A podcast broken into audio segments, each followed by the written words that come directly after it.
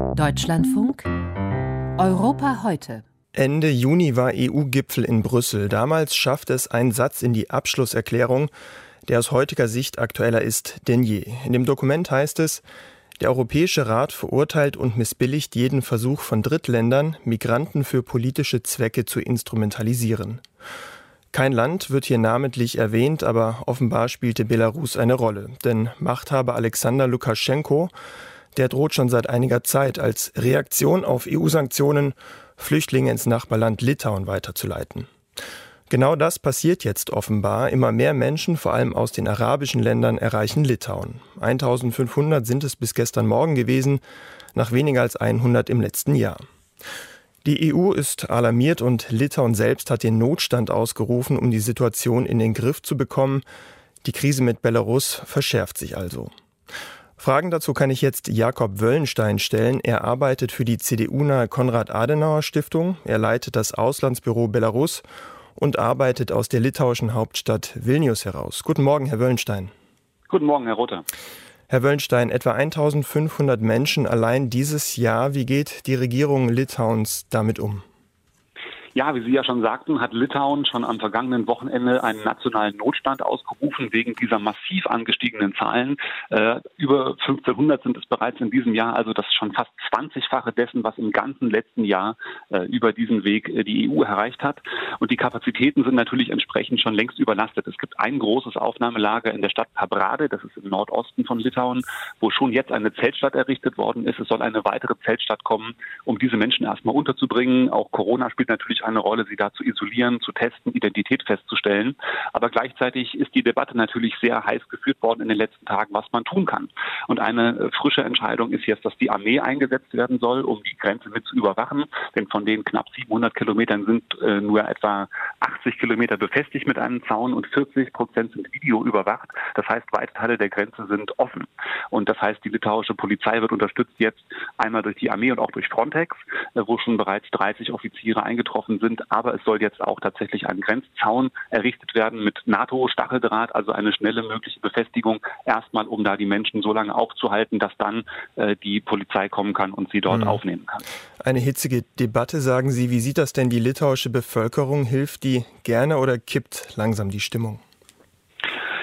Ich glaube nicht, dass die Stimmung kippt, weil es hier natürlich ziemlich einfach oder ziemlich klar gesehen wird, dass das der Einsatz eben einer, ja, wie Sie sagten, politischen Waffe ist. Das ist auch die Formulierung der litauischen Regierung, eine hybride Aggression, eine Waffe, die die ganze EU trifft und dass das natürlich eine Reaktion ist von Herrn Lukaschenko auf die Sanktionen. Und Litauen ist ja gerade an der ersten Reihe gewesen, ähm, eben die Demokratiebewegung zu unterstützen, aber eben auch Sanktionen einzufordern, die in der Tat ja auch Litauen selbst treffen. Litauen ist ein Land, durch das ganz viel Transit geht, gerade von Kali Kali-Dünger zum Beispiel aus Belarus, in dem das jetzt sanktioniert wird, verliert eben auch Litauen. Also man weiß, dass das einen Preis hat und gleichzeitig wird der Wert gesehen, äh, die Demokratie im Nachbarland zu unterstützen, als eben viel höher als diese wirtschaftlichen Kosten und auch jetzt, äh, dass eben illegale Migration steigt. Das, glaube ich, wird äh, in der Aufwiegung klar gesehen, dass die Demokratie da überwiegt. Mhm. Ist das auch Ihre Einschätzung als Belarus-Experte, dass das organisiert wird, also aus dem, ich sage jetzt mal, arabischen Raum mit dem Flieger nach Belarus, von da nach Litauen? down. Also zumindest, dass durchgelassen wird, wurde ja offen angekündigt. Herr Lukaschenka sagte Ende Mai bereits, dass er die Europäische Union fluten werde mit Drogen und mit Migranten, eben als Reaktion darauf. Und an diesen niedrigen Zahlen vom letzten Jahr, dass es eben nur 81 Personen waren, die letztes Jahr über die Grenze kamen, sieht man, dass die Zusammenarbeit ja gut funktioniert hat.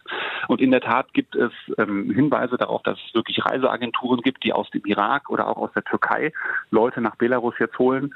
Ähm, es gab immer schon Menschen, die gekommen sind zum Studium beispielsweise, aber auch kürzlich kürzlich wurde ermöglicht, für 73 Länder zum Impfen zu kommen, also Impftourismus sozusagen nach Belarus zu machen, äh, wo auch viele Beobachter sagen, das ist damit verbunden, dass Menschen dann geholt werden, um ihnen anzubieten, über die Grenze zu kommen. Und die Litauer sagen, es wurden bei einigen Menschen, die über die Grenze gekommen sind, Hinweise gefunden, dass tatsächlich sie äh, von der belarussischen, von den Behörden äh, an die Grenze bewusst gebracht worden sind. EU-Ratspräsident Charles Michel war in Litauen Anfang der Woche Kommissionschefin von der Leyen. Letzte Woche Frontex unterstützt, haben Sie gesagt. Reichen diese Besuche und Gesten Litauen aus oder wird da mehr erwartet von der Europäischen Union? Also ich denke, dass erstmal die Aufmerksamkeit so stark ist und dass man das sieht als eine europäische Herausforderung, das ist schon wichtig und das wird sehr wertgeschätzt. Es war ja auch äh, jetzt der, oder ist glaube ich sogar noch der spanische Premierminister Sanchez hier, der auch sagte, äh, dass man natürlich als Spanien besonders nachfühlt, äh, was hier passiert, wenn es um Migrationsfragen geht, die auch politisch motiviert sind. Auch aus Griechenland vom Premierminister Mitsotakis kam das Angebot, dass man mit Expertise und Erfahrung weiterhelfen kann. Ähm, aber ich glaube, dass eben jetzt Frontex kommt und schon 30 Mann gekommen sind und das noch mehr werden können. Äh, das ist, glaube ich, äh, das, wo die Litauer vor allem drauf gucken. Die Verteilung von Flüchtlingen wird hier noch nicht diskutiert. Äh, man guckt, glaube ich, eher darauf, eben natürlich zu trennen, wer von den Menschen, die kommen, hat ein Recht als politischer Flüchtling hier zu bleiben, ähm, aber die anderen eben zurückzuführen, unter anderem eben in den Irak oder in die Türkei. Ähm, da ist, glaube ich, die Unterstützung gefragt, dass man da vermittelt auf diplomatischer Ebene. Ähm, und genau, eben bei dem Bau jetzt von dem Grenzzaun, da ist die Rede von 15 Millionen Euro. Da habe ich noch nicht gesehen, dass da gefordert wurde, dass es Hilfe gibt, vor allem eben Manpower, dass äh, Grenzschutzexperten kommen mit Mann und Gerät, um hier die Grenze zu hm. überwachen. Litauen, sagen Sie, ist dem Kampf der Demokratiebewegung in Belarus sehr verbunden. Wie sieht diese Unterstützung in diesen Tagen aus? Also das sicherlich sichtbarste Zeichen ist ja, dass Frau Zichanowskaja, die das Land, die Belarus verlassen musste, letztes Jahr im August hier ähm, Aufnahme gefunden hat und von Litauen von vornherein eben als ein ganz wichtiger Gast äh, aufgenommen wurde.